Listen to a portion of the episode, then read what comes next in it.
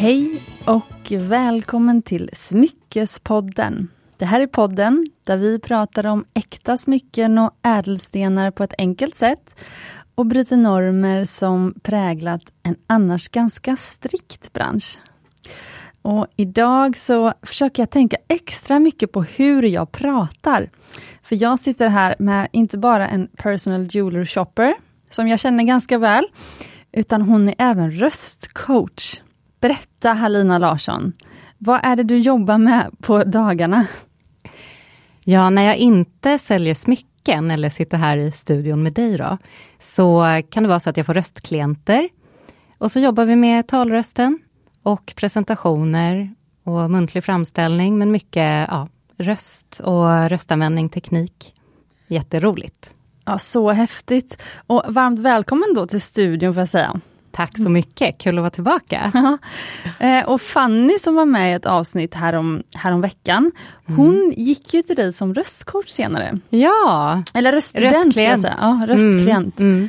Berätta, vad ska man tänka på? Jag frågade ju dig här vad man, eh, vad, vad, vad man ska tänka på för att låta bra i, i en poddstudio till exempel. Ja. Sen vet jag inte hur många lyssnare som har eh, användning av det rådet. Men du gav ju ett tips för hur man låter cool i alla fall på rösten. Ja, alltså vi har ju, jag har en del kvinnor som kommer och vill ha mer pondus i rösten. Mm. Ehm, och kanske tycker att de låter lite, ja men så här flickiga, eller att rösten går upp eller de vill ja, låta lite mer seriösa. så. Och då eh, kan man ju tänka på att, eh, som vi pratade om, att inte le när man pratar, alltså le med, med munnen så, och, och panna, rynka pannan och allt det här, utan att man ler med ögonen istället. Och att man behåller på något sätt ett avslappnat eh, ansikte för det mesta. Då. Och eh, då brukar det bli så att röstläget sjunker automatiskt. Så det är ett så enkelt litet knep. Men sen jobbar ju vi jättemycket med andningsövningar och röstteknik. Att man använder stödet och riktning och så. Varför har det blivit så att då för att ha pondus så ska man eh, låta manlig och inte le? Det lät ja, ju tråkigt. Precis. Ja, precis. Ja, man kan ju le så, såklart emellan och hit och dit och med ögonen och så. Men, men eh, ja, pondus, att låta som en man, ja, det, det, det, är ju liksom relaterat till det lite grann, det begreppet. Så många tänker ju på manliga röster, så pondus, en lite mörkare röst. Ja, för det har man ju hört innan, det är mm. inte bara du som säger det. Ja. Alltså, det är ju många som kan mm. något om röster, säger det. Ja, men sen är det ju till exempel om man tänker på prosodi, alltså hur man, eh, hela meningen så att man kanske tenderar att gå ner i mening om man pratar, alltså män tenderar att gå ner i slutet på meningen i ah, tonläge, medan kvinnor mm. kanske går upp. Och bara det gör ju också, det ger ju effekt. Eh, om man, man låter säkrare, liksom. Om man inte gör så. Ja, jag tror att jag pratar precis som man inte ska göra. Jag tror att jag går upp hela tiden och eh, ah. ler ganska mycket när jag pratar. Men det är ju jättecharmigt och det funkar superbra. Tycker Live. Jag. jag tycker det låter jättebra. Du har fantastisk röst och det här är ju bara kanske om man, om man jobbar som politiker eller man är skådespelare eller man är VD, om man, alltså någon speciell sån situation där man är ute efter just det här. Behöver mm. ju inte mm. vara i, i vardagstal så. Nej, precis. Mm. Ja men vad kul. Eh, och jag vet ju att eh, du har en förmåga, för du jobbar ju för Mumbai Stockholm, som är det smyckesmärke som jag startade för många år sedan. Mm. Och sen så eh, kontaktade du mig för ett gäng år sedan. Nu har du jobbat i fem år tror jag hos oss. Ja, jag tror att det är så pass ja. Mm. Ja, och innan det så jobbade du på Motion i New York. Ja. Med att sälja ringar framförallt, men det var blandade smycken. Mm. Mm, väldigt exklusiva. Men du har ju en förmåga att liksom direkt liksom få kunden väldigt bekväm, för du har ju en speciell säljroll, säljroll i att du tar emot kunder själv i showroomet. Ja. Alltså, så att då kommer du in någon och sen ska du under 45 minuter guida den här personen liksom till ett eh, ringköp eller smyckesköp. Mm. Och det kan ju dels vara lite pirrigt för att du ska liksom äga hela rummet själv. Ja. Så tänker jag att det är en utmaning kanske, men sen det som är det häftiga är, sen kommer kunderna ut och ofta skriver de sen till oss, kanske på Instagram, DM eller mejl eller sådär, ah, tack för ett trevligt möte, och ah, Halina var så trevlig, det kändes så bra att träffa henne och sådär. Mm, vad kul. Ja, men hur gör du för att, för jag antar ju att, eller vi har pratat om det innan, att du använder mycket rösten i det här, liksom att få någon bekväm, och kanske dig själv bekväm också? Ja, jo men det är sant. Um, här var vi inne på många olika saker. men, men jag tänker det här med att få sig själv bekväm. Det, då kan man ju jobba till exempel med andningen. Och jag har jobbat i många år med just att man ska andas, eh, magandas som det heter, ner i buken och inte här uppe. Så då, om man är nervös och stressad, då kan man ju innan ett möte eller om man nu ska gå på scen eller vad det nu är, anställningsintervju, eh, försöka få kontakt med eh, magen och andas lägre ner i kroppen. Ehm, det är ett snabbt eh, trick man kan använda sig av. Och sen tror jag att jag har ju det på något sätt per automatik efter att ha jobbat med det i många år. Så eh, jag tycker att jag har ett bra kontroll just över eh, rösten och, och mig själv och kan hitta liksom ett lugn och ett avslappnat läge innan kunden kommer in. Eh, så, så att jag tror att det känns eh, som att det är väldigt positivt, att de känner att jag är trygg i mig själv, jag är trygg i situationen, jag förmedlar det. det. med både kroppsspråk och röst. Eh, kongruens heter det, att man har, ja, man, man förmedlar samma budskap helt enkelt med hela, i hela sig, sig själv. Um, så så det, det, gör, det ger ju förtroende. Men sen så är jag väldigt, eh, vad ska man säga, jag blir ju, jag är som en lite så här, det blir lite kompishäng. Alltså jag, jag råkade hänga kvar med några kunder häromdagen som skulle varit där i 45 minuter och det blev en och en halv timme, för vi hade ju så trevligt. Och sen gick de och då tänkte jag, men nu måste ju jag såklart ha lyckats ta all den här nödvändiga informationen man måste ta. Nej, för då hade jag glömt ta leveransadressen. Så det visar ju på att vi liksom hamnade lite ja, någon annanstans och började prata om allt möjligt. Um, och sen, de köpte en jättevacker ring. Det var jättekul att, att vara med dem i det beslutet. Um, men ja, så det tror jag att jag, eh, ja, man får ju träffa mig också, Halina. Mm, liksom den, den jag är, så att säga, utanför jobbet. Tycker jag. Så kul, mm. då gäller det att du vågar bjuda på vem du är också. Mm, ja, det, jo, så är det ju. Vad blev det för ring? Det blev en eh, solitär med sparkle, solitär petit sparkle. Och de valde faktiskt att eh, gå ner lite i diamantkvalitet. Eh, så att det blev en eh, Wesselton mm. SI. Och jag tror det var en halv karat vart det. Mm. Och så vitt eh, Diamant Sparkle. Just det, för om de gick ner i kvalitet så kunde de gå upp i karatstorlek. Precis, så de stod och valde där mellan 0,30, 0,40, 0,50. Hon ville gärna ha en halv, så då hittade vi den lösningen.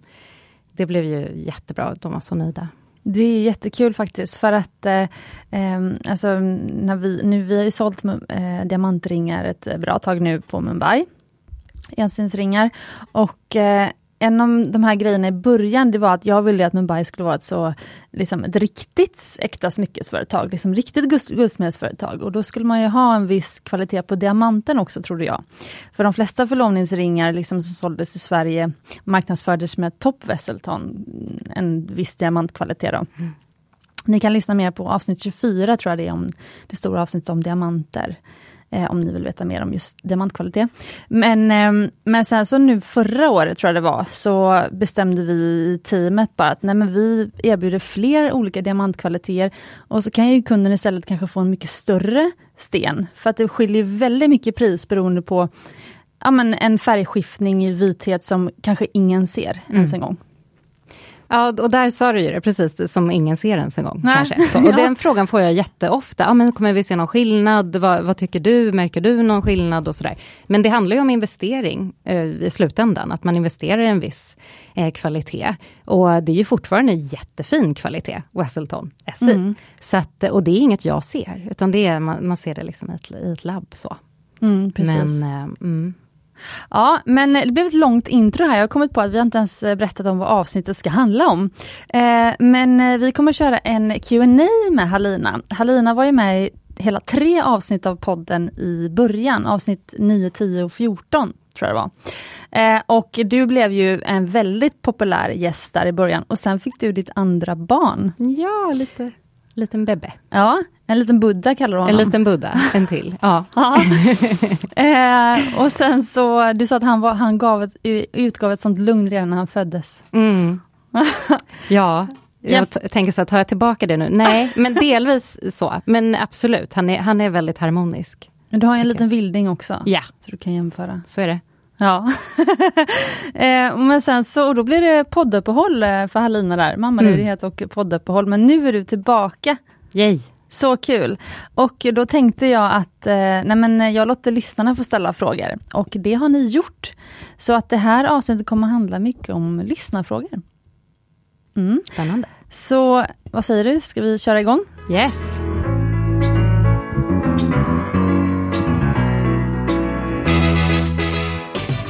Berätta Halina, vem är den typiska kunden som du brukar träffa?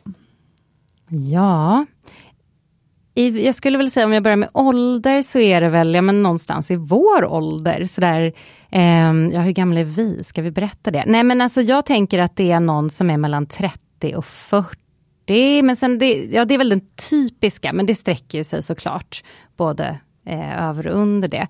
Men eh, ja, någonstans där. Ofta är, har de ett barn med sig, tycker jag. Sådär. Det är liksom, ja, eh, rätt så ofta. Eh, nyförlovade eller ska förlova sig eller så är det vigsel. Det är ju det absolut vanligaste. Mm, sen så är det väl, eh, ja vad ska man säga, det är kunder som har följt oss länge ofta. Eh, och som är ute efter någonting lite annorlunda. Mm. Att de inte vill gå till guldfynd eller ha något som alla har. Eller, de är designintresserade ofta. Ofta jobbar de inom design också. Så jag, jag ser någon tendens där, att det finns ett intresse.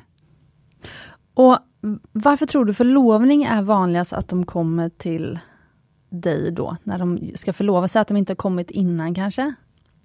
Ja, det kan ju vara så att vissa har ringar sedan tidigare, som man har fått kanske julklapp eller när man tagit studenten eller examen eller så, eller någon pushgift eller sådär. Så det kan ju vara så att man har en, en liten ringstack sen innan. Det är inte alls ovanligt, men sen är det många som kommer som första, eh, ja, första gången de handlar hos oss, är just för förlovning. Och det är väl för då finns ju liksom pengarna man vill investera i äkta, eh, ett äkta smycke. Eh, finns ju en tydlig eh, anledning så. Så ja, och det är väl eh, snarare därför man kommer. För att nu ska vi förlova oss, nu ska vi investera. Nu äntligen ska jag få mitt Mumbai-smycke.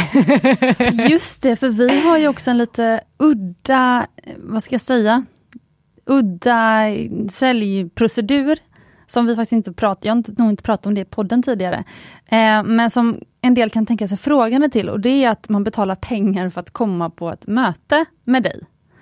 Ja. Och varför, varför har vi det? Eller varför är det en bra grej? Du, du älskar ju det konceptet.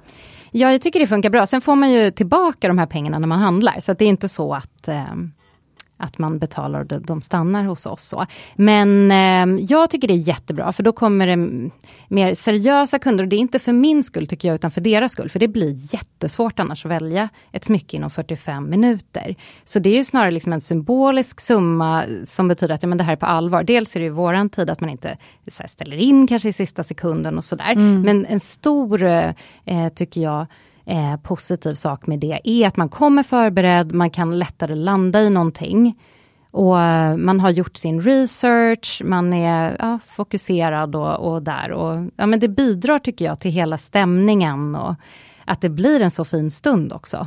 Och de har min fulla uppmärksamhet. Mm. Jag har märkt i restaurangbranschen, vissa restauranger nu i Stockholm har ju precis på samma sätt, att man, eller man ger sitt kreditkort när man bokar och om man inte avbokar inom 24 timmar eller inte dyker upp, då drar de, ja vad är det, 4 kronor per person på kortet. Mm. Eh, men, men sen, eh, det man gör också är ju att man får fylla i eh, vilka ringar man, man får fylla i lite frågeformulär när man bokar tiden. Mm. Eh, och det är det också som gör att man eh, liksom har tänkt igenom då innan, vilka, vilka smycken man vill titta på. Ja. Men sen brukar vi också säga att eh, vi uppmuntrar ju att vi är liksom sista outpost, alltså att man gärna har varit och kollat på smycken innan kanske, eller gjort research och sådär. Så att när man kommer på ett möte med dig kanske, så har man liksom redan sett liksom vad man vad som finns på marknaden. Och då blir det lättare också när man sitter där på mötet att liksom känna av, så här, är det här något för, alltså känna in magkänslan. Mm. Precis, man måste ju ha något att kanske jämföra med, eller att man i alla fall har tittat runt på nätet, eller så, i alla fall minst. Eh, ja, som minst. Men annars så kan man ju precis gå och titta och testa på lite olika ställen. Ja. Men kan du inte berätta hur det går till när, eh, när du får en kund och liksom, de kommer in? Hur gör du för att liksom börja liksom, guida efter att de har hängt av sig jackan? Och... Mm. Eh, ja men först får de något att dricka och så har jag ofta tagit fram då de här ringarna som de har skrivit att de vill prova. Förhoppningsvis har de gjort det, för det, det, underlättar ju. Och sen så är det ju det här att man får börja testa. Vi pratar ju först såklart lite kring vad de är ute efter och vad de har tittat på sen innan och lite tankar och sådär. Ehm, sen så brukar jag säga så här, sålla bort är bättre än att välja ut. För ibland kan det vara så att det ligger så här tio ringar framme, om de har skrivit väldigt många. Ehm, och då blir det ju att sålla. Och sen märker jag om de landar på eh, två eller tre, då kanske jag föreslår någonting annat som de inte har tänkt på. Mm. Som påminner. Så jag väntar alltid med att föreslå ringar själv tills jag har fått en tydlig bild av vad kunden är ute efter. Så att jag kan bidra med något istället för att förvirra kunden. så. Um, för det är ju ändå viktigt att man får se allt som skulle kunna vara intressant. Så där, och det har varit jätteuppskattat många gånger, till exempel att det ibland har blivit en stack istället, att jag har tagit fram den eh, möjligheten. Eller att det är en ring som är ny, som de inte har sett, kanske en ny modell som det blir istället. Eh, kanske så att de inte visste om att den här ringen fanns med bredare band eller med den här färgen eller någonting sånt. Så, mm, jag tycker att det, det brukar funka väldigt bra.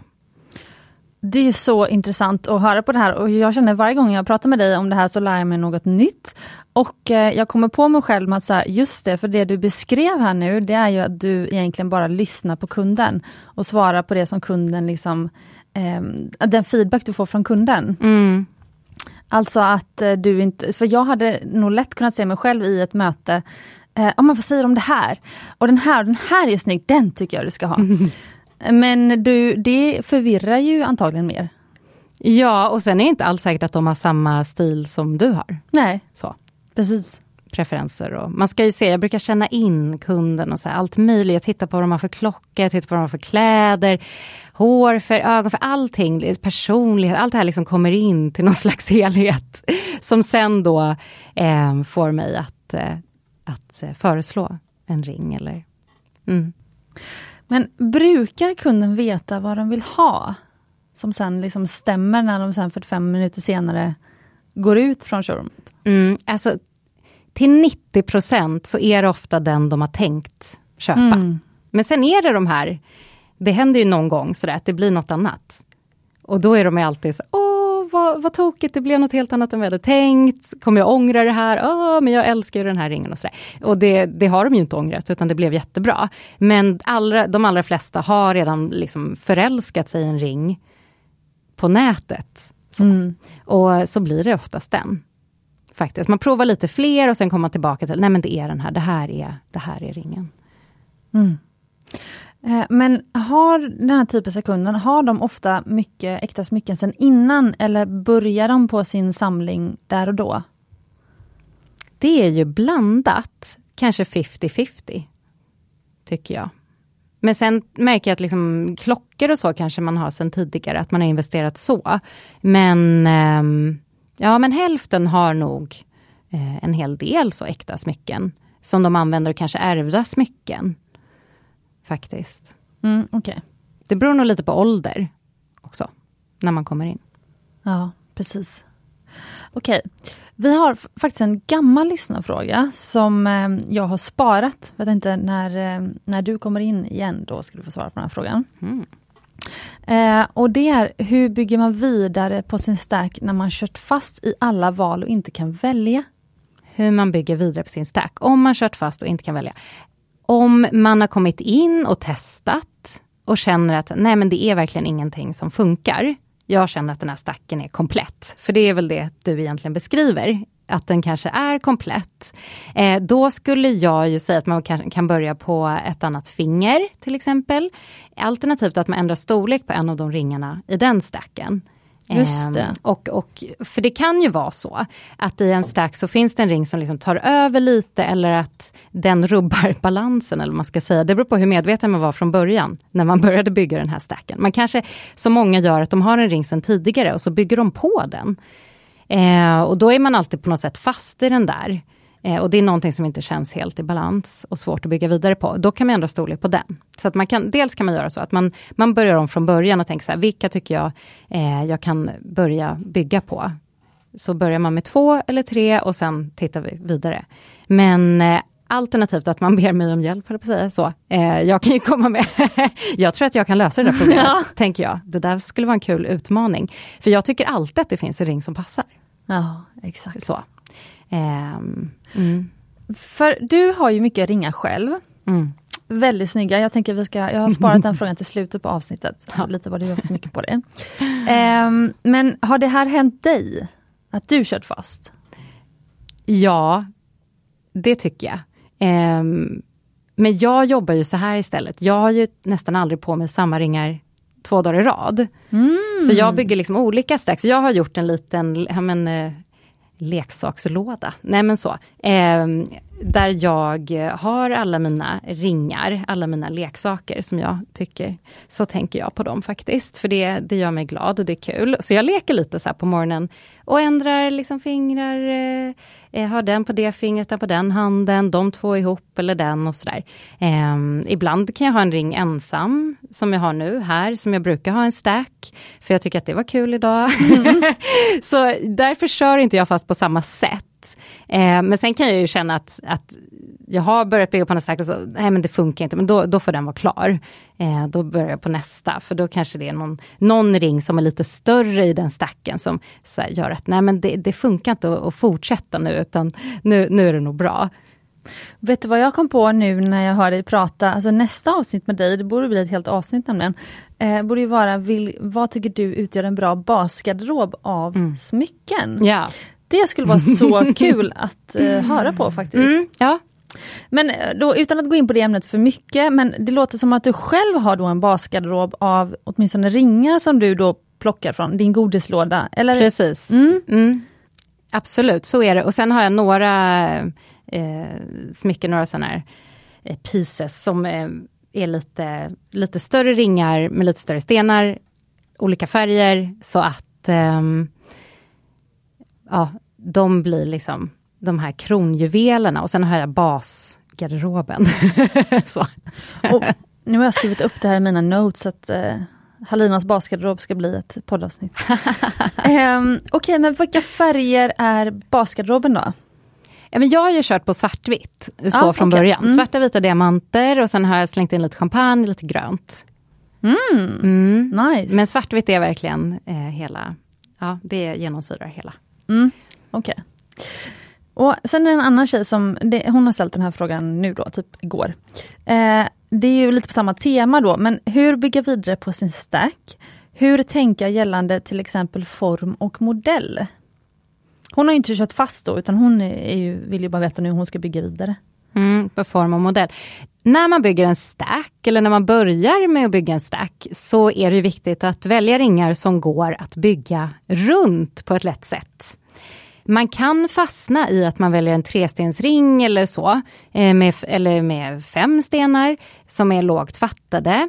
Då skulle det kunna vara så att det blir liksom ett litet mellanrum mellan en rak ring och den. Så då har man eh, redan försatt sig i en situation som är lite, lite svårare än om man väljer en enstensring eller en ring som Jade Petit eller en sån med, med alltså en platt ring med massa små diamanter.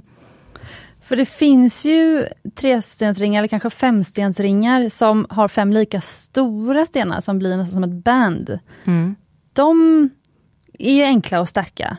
Alltså Precis. som om man vill googla på Mumbais Angel ring till exempel. Ja. Eh, men trestensring med, när det är liksom eh, ojämn storlek på stenarna, som mm. en större i mitten och två på sidan. Det är väl de som är svåra att stacka? Precis, de är svåra att stacka. Det går ju, för vi har ju till exempel sådana här ringar som är lite curved eh, som har en öppning så att de passar jättebra som en pusselbit. Mm. Så det, det, funkar, man kan ha en sån på vardera sida. Men sen tycker jag att det är jättefint att jobba på olika sätt med de här ringarna, med även raka, så att säga vanliga eh, ringar. Men jag vet att man, om man är, det är inte alla som tycker det. Nej. Så, så det, det kan vara en sak att man tänker på att alla ringar man, man köper är liksom stackvänliga. Så.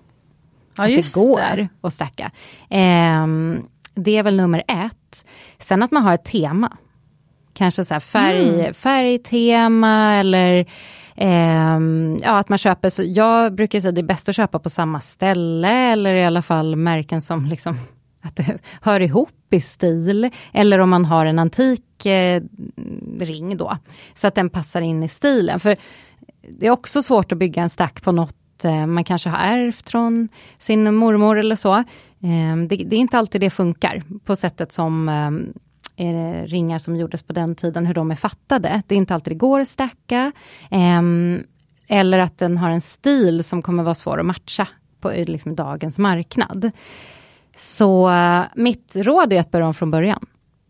Att man börjar med liksom ett naket finger och sen börja med så här två, tre ringar som man vet att man har redan testat runt och lekt i showroomet och ser att men det är massor som passar till. Men finns det något sånt, så att är en stack, hur, skulle, hur många ringar är en stack för dig? Alltså egentligen är en stack två ringar, men, men för mig tänker jag att det är minst tre. Ja, det tänker jag med. Mm. Men hur, om man tänker färg och form och modell på en tre ringar, alltså finns det någon sån um, formel man kan använda? Mm.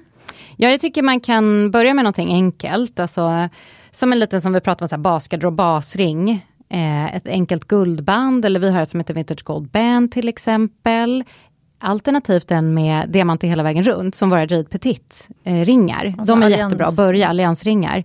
Eh, sen kan man komma med sin lilla så här, eh, kronjuvel, så att säga. Någonting som är lite mer eh, lite större stenar, kanske lite bredare ring, no där det händer någonting. Till exempel ja men Brigitte eller någon solitär eller så. Eh, något med större sten. Och så kan man ju toppa det med en sån här curved band. Alltså att sista ringen blir lite mer, gör att, det, att man liksom sticker ut lite grann, man bygger sin egen grej.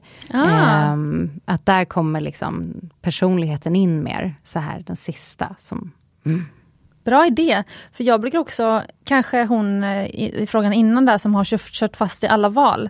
Mm. Eh, säg att hennes stack då som du sa, den kanske faktiskt är klar, det är kanske är därför hon inte kan välja. Mm. Det kan också vara att så här, men kör då den där sista avslut, typ som, eh, jag gillar ju till exempel, men det finns en ring i vårt sortiment som heter Lilly, nej men gud vad heter den, den här böjda lilleringen. Lily Fallen Drop eller ja, just det. Ja, ja, just det. Lille Fallen Drop eller Top Drop i och för sig. Ja, men, båda fina. Ja, men i Lille-kollektionen då med droppformade diamanter och ofta lite så här eh, udda form på bandet. De är ju specifikt designade för att bäras just på toppen av en stack för att just avsluta en stack på ett så här kul sätt. Mm. Och skulle man sätta en ring ovanpå det skulle det ofta se lite udda ut. Ja. Så det är tips faktiskt. Verkligen. Okej, men har du en, en om du tänker på en väldigt snygg stack till exempel, det skulle vara kul om du valde en kanske stack på ja, minst tre ringar då. Som, ja, du, du kan, då kan du nämna ringmodellnamn, bara för att få en bild av så här, vad är en snygg Halina stack? Mm. Jag vill ju absolut ha med en Jade Petit, mm. det vet jag. ja, du kan beskriva hur de ser ut. På och det är en alliansring eh, som är rätt så tunn och eh, man kan välja färg på stenarna i den. Um, nu tycker jag att det är väldigt härligt. Just nu är jag super inne på vita diamanter som glittrar så härligt. Um, så här i sommarsolen. Man blir så glad. Mm. Så en sån tänkte jag kanske då att börja med eller ha i mitten. Um, sen är ju definitivt som du säger en sån här curved ring. Uh, vill man ju ha, tycker jag, högst upp. Och man ska ha ju en trestensstack. Mm. Tycker jag att det är väldigt vackert. Jag skulle säga antingen en sån Lily Fallen Drop Ring. Mm. Eh, där är en diamantdroppe. Eh, nedanför kan man säga en triangelformad ring. Mm.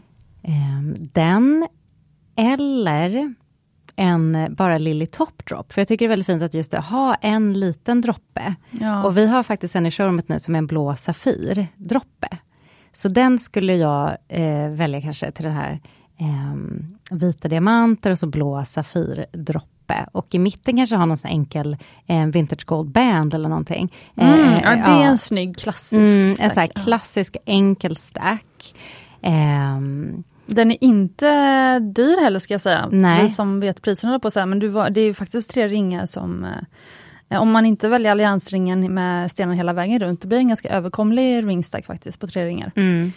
Så det behöver inte bli överdyrt bara för att man har tre ringar. Precis. Mm. Det tänker jag som en nybörjare om första stack, sen börja ja. någonstans, så att det är bra, något sånt. Mm. Ja, kul, okej. Okay. Och någon lite mer edgy stack, då måste jag ju fråga nu då. Mm. Ja, då kan man ju välja andra färger till exempel. Jag har ju en Jade eh, Petit som är liksom svarta diamanter hela vägen runt. Så det är ju kul att man då, eh, då, då, blir det genast, det händer någonting där. Men eh, ja, den här nu vet inte jag, men den ligger ju uppe. Marquee Ring är ju superhäftig. Marquis? Ring. Ja. Oh, ja, den har jag på mig idag. Ja, du har på dig den. Ja, på lillfingret. Ja, den är så vacker. För den har ju då marquis beskurna diamanter hela vägen runt och de ser ut lite som en droppe. Sådär. Um, så den är ju väldigt häftig. Den um, tillsammans med kanske då en uh, svart så här, jade jade-ring kanske, så att den är lite större, lite bredare. Mm. Måste jag tänka så här, edga till det här. Och så skulle man ju kunna ta en, um, till exempel en, en då Lily Top drop ring, där det händer väldigt mycket. Eh, det är som en triangelformad ring med en, eh, liksom en droppe högst upp. Eller att man har Five Triangle ehm, Gold, Five Triangle Diamond Ring som har liksom fem små diamanter som är triangelformade och har dem liksom i, i svart nu tar jag svartvitt bara för att jag är svartvit och tänker att det är edgy. Men för när du säger edgy, då tänker jag lite att det inte ska vara för så här prinsessigt heller. Ja, precis. Okej, okay, det gillade jag. Eh, min favorit nog, var nog med Jade och sen så markisring, fast jag hade nog valt Jade Petit och som har lite tunnare band och så markisring och sen så Five Diamond Band. Mm. Mm, det hade nog varit mm. min favorit. För tre, treringsstack. Okej, okay, kul. Och då har vi en tjej som har frågat eh, vad gömmer sig bakom horisonten? Vilka trender är på G? Det är en fråga jag skulle vilja ställa till dig Cecilia ja. som designer. jag kan bara gissa och ana. Men du känner ju vart, kund, vart kunderna ja. är på väg. De, ja, under de tio jag... år som du jobbat, vad har hänt mm. liksom? Vart är vi på väg? Jag. Precis, ja men nu ser man en trend i eh, lite så här mustigare, varmare toner. mm. På diamanter till exempel börjar det komma mycket så choklad och champagne. Eh, som är liksom lite som bruna diamanter. Um, andra ädelstenar kan man ju se, liksom, det här mörkgröna hänger ju kvar, olivgröna. Mm. Um, så, I men, varmare toner tycker jag, uh, overall. Um, sen tycker jag att man börjar våga lite större sten. Mm. Om jag jämför med, det var ju såklart annorlunda att jobba i New York och i Stockholm, för där har man ju större stenar som liksom bas. Så. Mm. Man utgår från en större karat eh, än vad man gör här. Men eh, nu tycker jag även i Sverige att det kommer mer och mer och mer, att man vill ha eh, större stenar. Mm, Okej, okay, kul. Mm. För eh, mm, avsnittet innan dig, så Nej, eller om det var, ja, vi får se nu i vilken ordning jag släpper dem. Antingen var det förra veckan eller förrförra. Eh, men då pratade vi om solitärringen, enstensringen. Om den är drömmig och fantastisk eller uttjatad och eh, jättetråkig. eh, vad säger du om mm. enstensringen? Vilken ja, men intressant fråga. Vi ser ju mer och mer att det kommer de här cluster rings, de här trestens eller femstens. Så, att, så att det finns ju eh, klart ett växande intresse för de här som har flera diamanter och inte den här klassiska enstenssolitären. Men eh, jag tycker fortfarande att det, det är typ 50-50 där, de, den hänger kvar. Jag har ju själv en solitäring. Jag tycker att det är någonting väldigt speciellt med, med enstensringar eh, och tror faktiskt ändå att de kommer hänga kvar. Det är min eh, eh ja, magkänsla så. Eh, men jag tänker, för det är så häftigt just att man ser Ja men i, i våran då som har lite högre fattning så ser man liksom alla delar av diamanten. Så man liksom bygger upp diamanten och har den som en liten, eh, ja men verkligen som en juvel som man visar upp som kan få ljus från alla håll och vinklar. Och man visar stenen i sin helhet istället för att på något sätt eh, dölja vissa delar av det med andra stenar. Och tävla om liksom, uppmärksamhet och så. Eh, så visar man på den här eh, att man, man tänker mer att här, här är min diamant. De andra ringarna, då är det mer liksom designen kring kanske som blir eh, det intressanta så såklart. Eh, sen är ju solitärringar designas ju också på olika sätt, men de är ju enklare. Men där får ju verkligen stenen fullt fokus och eh, fånga ljuset på så häftigt sätt. Och det tror jag är svårt att, så här, ja, att komma bort ifrån helt, för man blir ju lite förförd av det här eh, glittret man får. Men eh, i USA var det väldigt mycket cluster rings redan för tio år sedan när du höll på. Mm. Eh, men och cluster rings är ju då när det är många större stenar som i ett kluster liksom på, ja, på ringen. Mm. Eh, men är det på väg bort tror du? Eller är det på väg in? Kanske är på väg bort i USA men in i Sverige, eller? Jag tror att det är på väg in egentligen överallt, alltså, för det har inte varit jättelänge. Men sen kan man ju se den typen av eh, fattning i liksom viktorianska smycken, alltså antika mm. ringar. Då var det ju, det, det är ju alltid så att man inspireras från liksom, historien. Eh, så att eh, det, ja, därför tänker jag nog att det kommer vara kvar. Så det, men det är väldigt mycket, det är en smakfråga så här, vad man gillar. Så jag, jag, tycker det är så häftigt just att det finns de här två valen. Och det är två olika liksom, typer av person tycker jag som väljer eh, vardera. Gillar man det här med vintage och den känslan, då brukar man vilja ha en sån eh, clustering då med flera stenar. Just det. Men gillar man det cleana minimalist så, så vill man ha en ofta. För om jag skulle trendspana, då tror jag faktiskt att, eh, alltså allmänt ser jag ett större smyckesintresse liksom bland eh, ja, gemene man. Sen vet jag inte om det är att i, i min ålder, alltså ju äldre man blir desto mer blir folk intresserade av smycken. Eh, eller så att det är så allmänt, eller att det liksom är en trend i samhället. Men eh, jag tror också på att solitärringen faktiskt kommer bara bli större och större. Mm. För att väldigt många, liksom, alltså när man tänker på en ring, till och med emojin ring ser ju ut som en solitärring. Så när man mm. tänker på smycken och äkta smycken så tänker man på solitärringen. Mm. Däremot så har ju diamantpriset, diamantpriset ökat något enormt eh, nu under eh, liksom, det senaste halvåret. Mm. Och alltså diamanter brukar ju öka i värde, eller man, de, handlarna höjer priset ungefär vart 20 år. Och då höjer de väldigt mycket. Och de gjorde en sån höjning nu och det har liksom inte varit höjt på ja, men typ 25 år.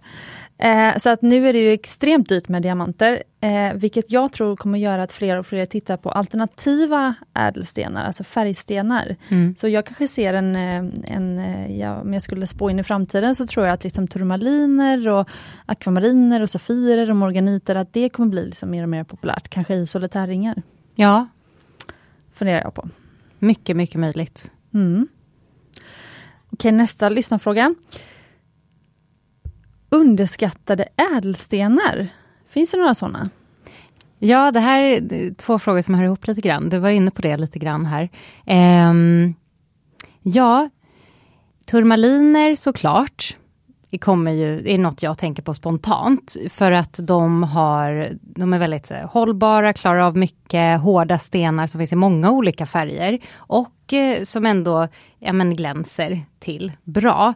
Ehm, de är billigare. Så mm. att, eh, så. Därför eh, tänker jag att eh, de kanske är lite underskattade ändå. Och, och, ju mer de används, ju högre kommer ju priserna eh, bli också, såklart. Det är ju alltid efterfrågan, men som styr priserna. Men jag personligen så tycker jag att det är svårt att slå hur en diamant och safir glittrar. Alltså ja. hur de fångar upp solljuset är svårslaget. Så ser man en mm. turmalin och en safir eller diamant, då kommer man spontant känna att safiren och diamanten glittrar på ett annat sätt. Mm. Och det är just för det här, eh, den eh, hur de fångar upp solljuset och den liksom, funktionen som stenen har i sig. Och det, det, går liksom inte att kopiera.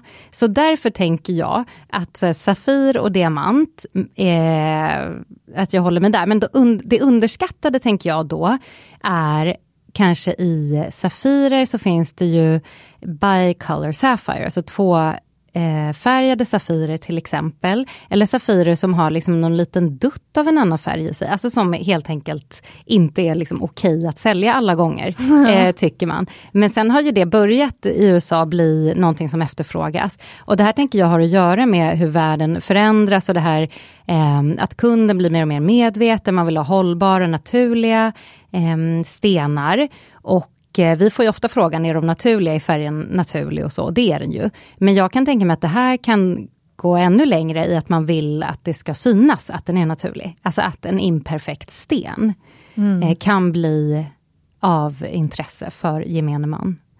Um. Ja, det var en snygg trendspaning faktiskt. Mm. Mm, för att återgå till förra frågan. Det skulle vara coolt.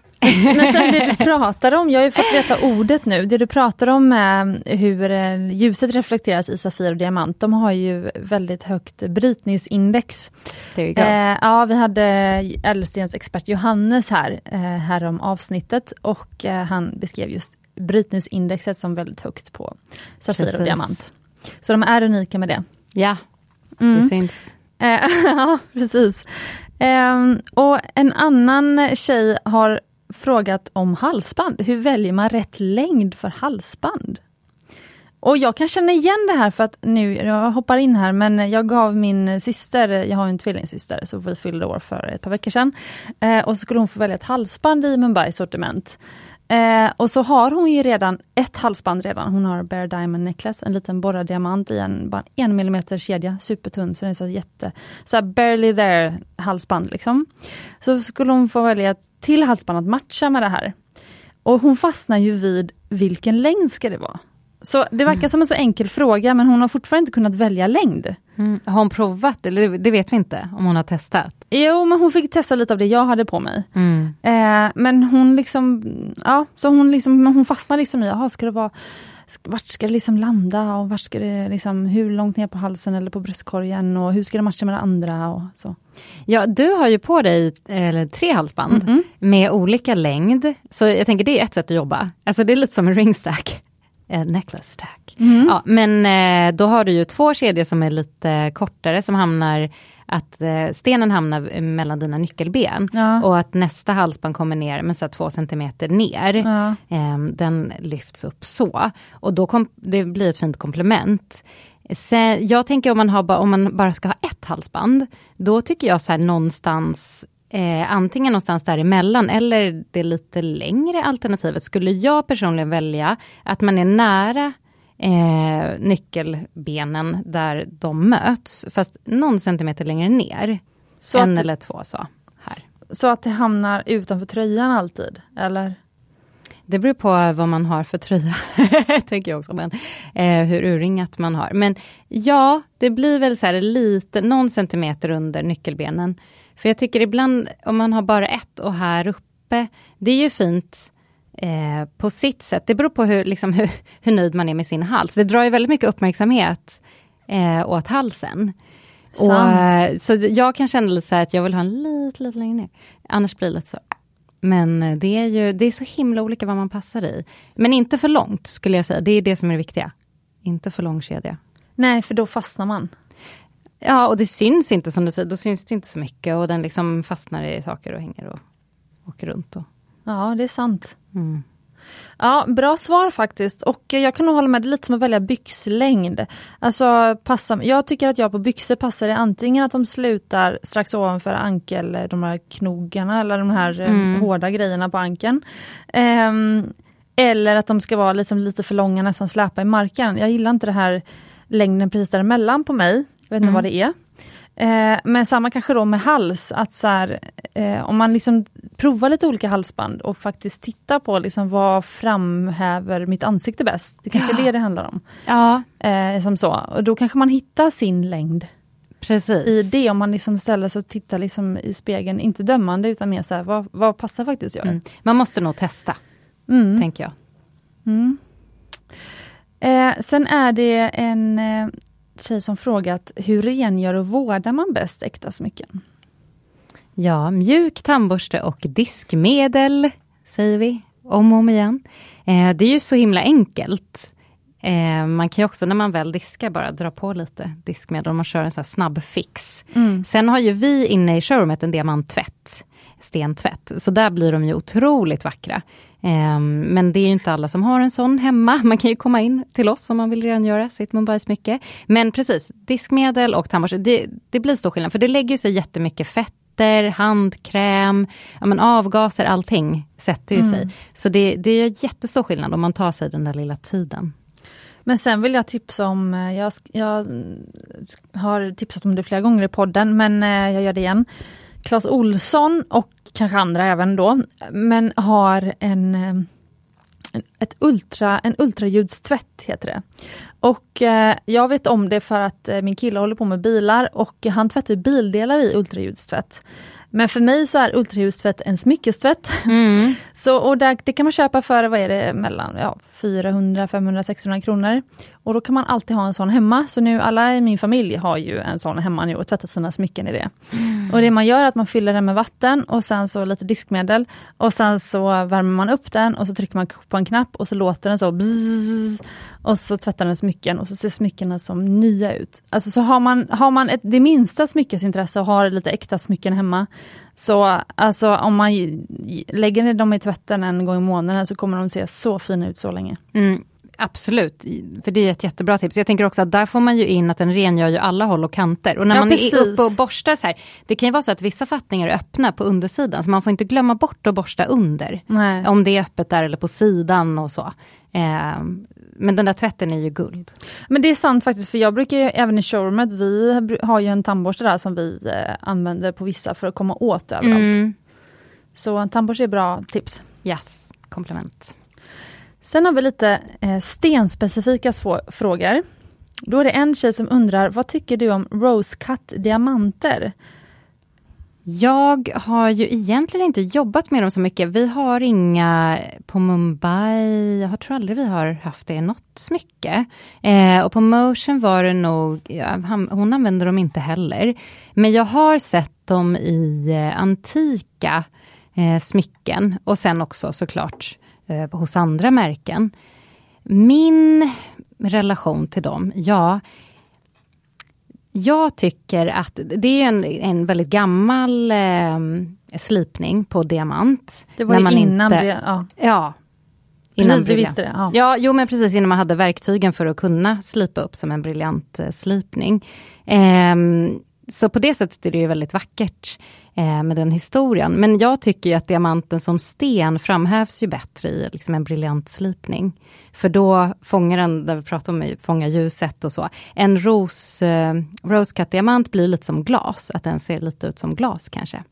Eh, väldigt häftigt, vacker, eh, passar liksom en viss stil.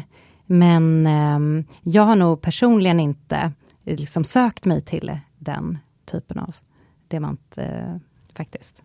Nej, men jag tror att du har gjort också en helt korrekt eh, analys för också vad, vad stenhandlarna liksom hur de ser på den här stenen, för att, eller slipningen, för att det är ju tyvärr ofta de eh, lite lägre kvalitet, de stenar som har lägre kvalitet i färg eller um, inneslutningar och sådär, som kanske slipas i rosenstenslipning. Eh, för att man vill liksom inte slösa bort en bra sten mm. på en liksom rosenslipning. Så de liksom, eh, finaste stenarna, råstenarna, de slipas ju till liksom briljant och de här andra formerna som liksom framhäver ljuset väldigt vackert och sådär. En rosenslipning är också ganska ojämnt slipad. Alltså det är ju, man får inte lika mycket betalt av att eh, sälja en som stenhandlare eller så, sliperi och sälja liksom en rosenstenslipad sten till ett eh, ja, till en smyckesdesigner eller guldsmed eller sådär. Um, så, men det är ju en antikslipning från början. Men sen så nu vissa, liksom, vissa, jag skulle tro att det är liksom de som, ja, men, man får ett parti råsten och så har man ett A och B-urval. Och så kanske B-urvalet slipar man upp i en rosenslipning för att det är lite trendigt och smyckesdesigners och guldsmeder vill göra liksom smycken som ser gamla ut. Mm. Och då kanske man köper in en sån sten. Jag hade nog i så fall köpt en antikring. Ja. Så. ja. All around. Mm. Ja, okej. Okay. Samma tjej har också frågat, vad tycker du om så kallad East and West-fattning på stenen? Det är, eh, jag ska säga det, eller jag kan förtydliga att det är när stenen sitter, eh, om man tänker, jag visar upp mina solitärringar nu. Det här är North-South. Mm. Alltså om det är en avlång sten eller rektangulär sten. North-South är att de följer eh, ja, men ring, eh, längden på fingret eller alltså Ja, gud vad jag förklarar dåligt. Men det är som horisontal och vertikal. Ja, ja, ja, precis. precis. Så east-west är horisontell eh, liggande sten på fattningen. Precis, liggande fattning. Um, ja, jag tycker ju att det är väldigt fint, framförallt när man har andra stenar bredvid den här. Så att det ja. blir som en liten cluster. Ja, ofta klusterringar har ju ofta east ja, and west-fattning. Just det, exakt. Och då tycker jag att det är jättevackert. Skulle jag ha en sten, då skulle jag köra på den andra. Den eh, North South, som det heter. Eh, om det är en solitär. Eh, för nu pratar ju du givetvis om liksom, smaragdslipade diamanter eller prinsesslipade diamanter. Alltså Emerald Cuts och Princess Cuts. Ja. Eller diamanter eller andra ädelstenar. Men just att de liksom är fyrkantiga, tänker jag, rektangulära. Ja men eller ovala. Eller ovala, Ovala precis. eller markis, eller, det måste ju vara avlånga på något sätt. Ja, på något sätt.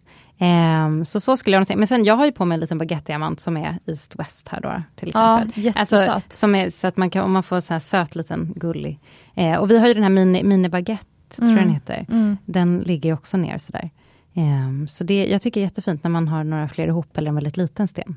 Men jag håller med, alltså East-West, om jag skulle liksom designa smycken utifrån att man ska, med kanske lite större stenar, men utifrån att man ska kunna kombinera de andra och stacka i en ringstack. Då lägger jag ju dem väldigt ofta i, eller alltid i East-West. Um, förutom om jag lägger fattningen på stenen så man kan liksom komma in under och stacka med kanske platta ringar under liksom den stora stenen. Mm. Då kan man ju lika gärna sätta den i North South om man vill. Ja. Så. Precis. Mm. Um, då är det en tjej som vill ha hjälp med en specifik ring. Hjälp, jag har köpt Brigitte svartvit som förlovningsring. Brigitte ring alltså, får man googla vad det är för ring. Eh, vad för vigselring R har hon satt i parentes och hon är öppen för flera. Som ej är too much nor too lame skriver hon. Vad kul, det här är ju verkligen en bra fråga till mig som har en Brigitte eller mini-Brigitte-ring som jag precis har eh, börjat stacka. Mm. Så jag har ju provat svartvit. allt, och svartvit. Ja. Eh, jag har ju provat allt så här, eh, allt vi har till den. Eh, och tyckte att det var jätteroligt att hitta det absolut bästa. Så jag, jag tror att jag har ett svar här då. Ehm, det finns ju, jag fann att det var två alternativ som var bäst. Om man, vill bara, om man bara vill ha en ring till då tänker jag Jade Petit. Och då var ju hon inne på att så, hon vill kanske inte att det ska vara lame.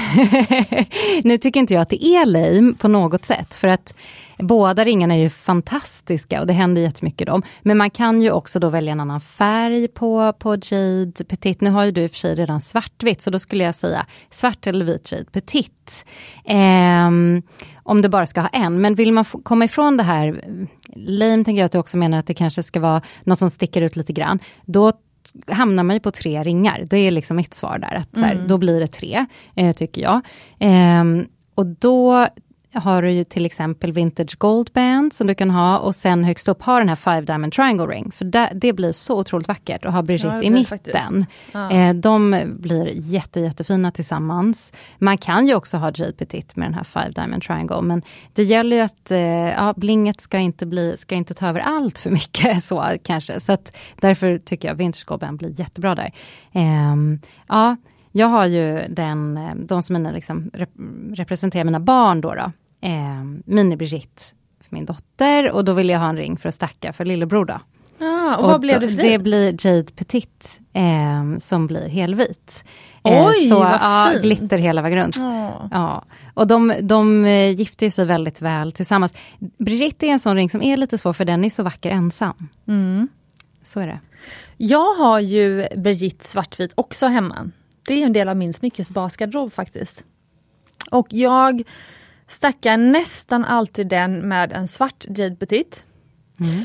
Och sen så något jag också älskar att kombinera med just de två ihop. Det är att, för jag har då den på ringfingret, eh, de här två ringarna på ringfingret. Och sen så på lillfingret så har jag en Jade Petit som, eller jag kallar den för Pinky Jade, för jag har den på eh, lillfingret och så har den ett mönster eh, i, med två svarta små diamanter, en vit, två svarta, en vit och så hela vägen runt. Mm. Och så bryts det av med en liten brun champagnediamant.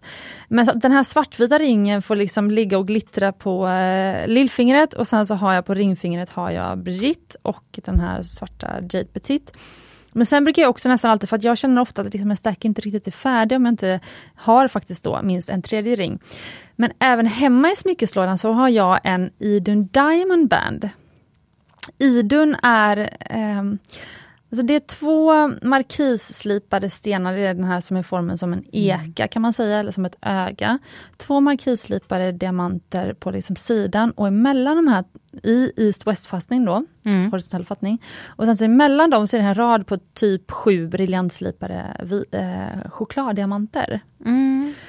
Så den brukar den här choklad och vita ringen brukar jag faktiskt ha uppe på då. Ja, ja, det ehm, funkar med Brigitte mm och J Petit. Mm. Så Idun tycker jag är lite cool där faktiskt. Och Idun, där skulle jag nu när jag bara funderar, skulle jag verkligen så tänk att ha svarta briljanter då, typ en rad med typ sju svarta briljanter och så de här vita markis på sidan. Det skulle vara snyggt till mm. den stacken, till Brigitte och J Petit. Verkligen. Det är alltid det där med att man vill eh, bygga upp den andra ringen, man vill inte ta över. Och det är där jag ofta hamnar att vad är det som blir ett fint komplement? Ja. som inte tar över, att de, att de tävlar om uppmärksamheten. Mm. Så det är det, som du beskriver kan man då välja en annan stenfärg eller eh, att man har tre ringar och har den andra emellan eller så. Men generellt så tycker jag att om man håller sig till, som du säger, ungefär samma stenfärger som i den första ringen, då tar det inte över. Och sen också att ädelstenarna är lite mindre. Mm. Då brukar det också inte ta över från den Visst. första.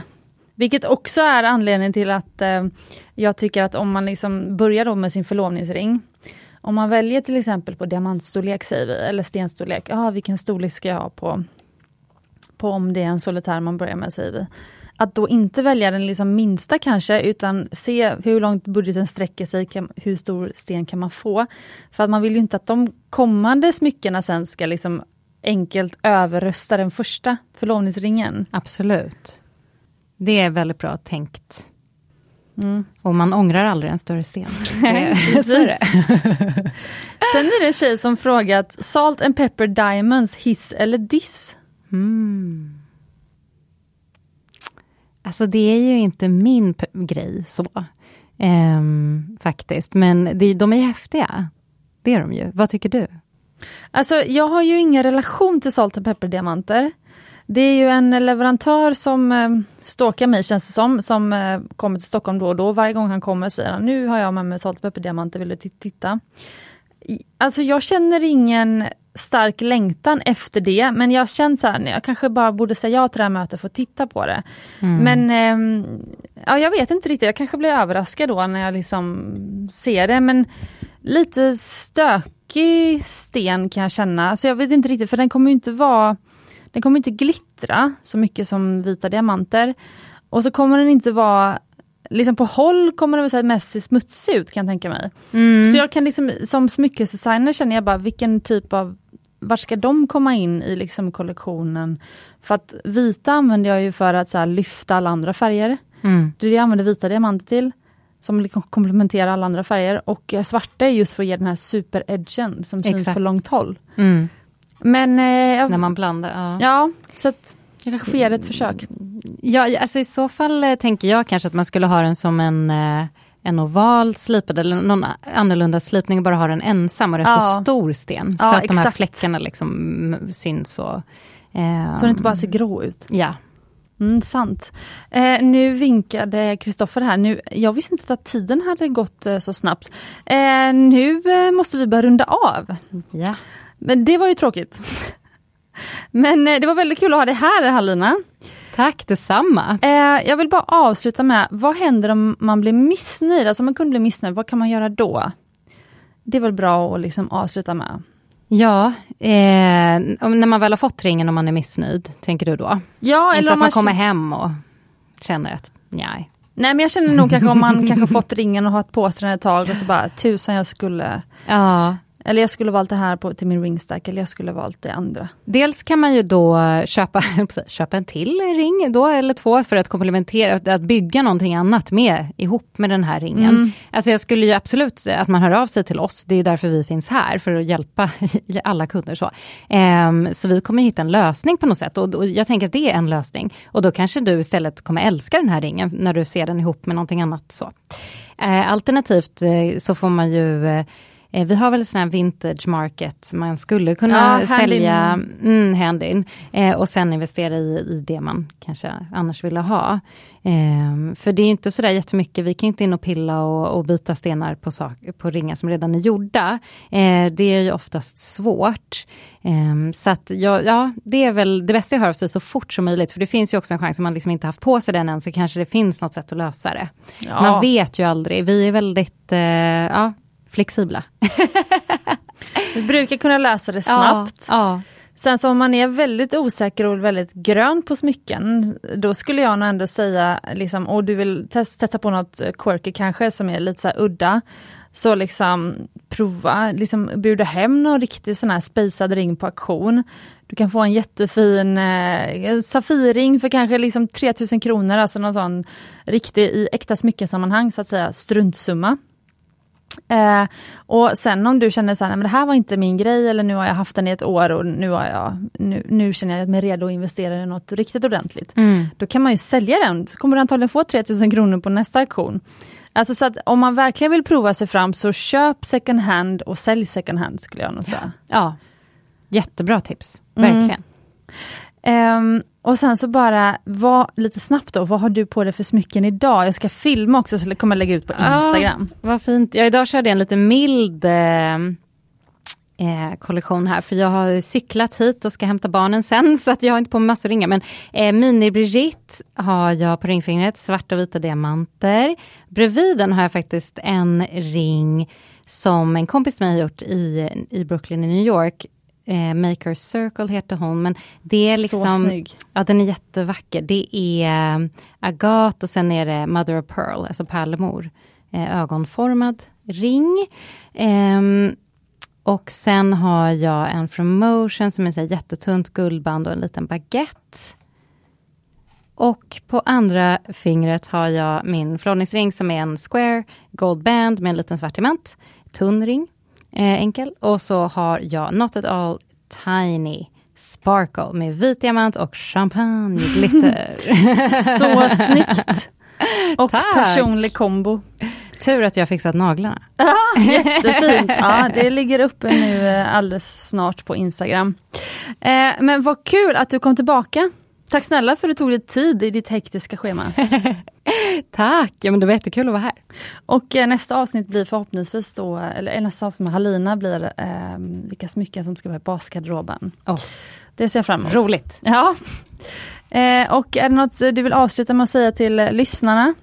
Ja, bara kul att ni lyssnar och eh, vi finns här. Det är bara att eh, hojta om ni har några frågor. Ja, och mm. dig kan man nå på halina.mumbaistockholm.com. Ja, och är man intresserad av eh, röstföretaget, ja! då är det covoice.se eh, på Instagram. CO Voice. Co-voice.se. Okej, okay. mm. gud vad kul. Jag ska länka till det också. Är care of. Mm, ja. Tack. Ja, kul! Och eh, du som lyssnar, eh, tack för att ni ställer frågor. Eh, kom ihåg att vi finns på Instagram, Smyckespodden heter vi där. Eh, ni får jättegärna ställa fler frågor till Halina, även nu när avsnittet är eh, liksom över och eh, eh inspelat, för att eh, då får jag en anledning att bjuda in Halina igen. så ställ frågor och glöm inte att du är värd äkta smycken och ädelstenar.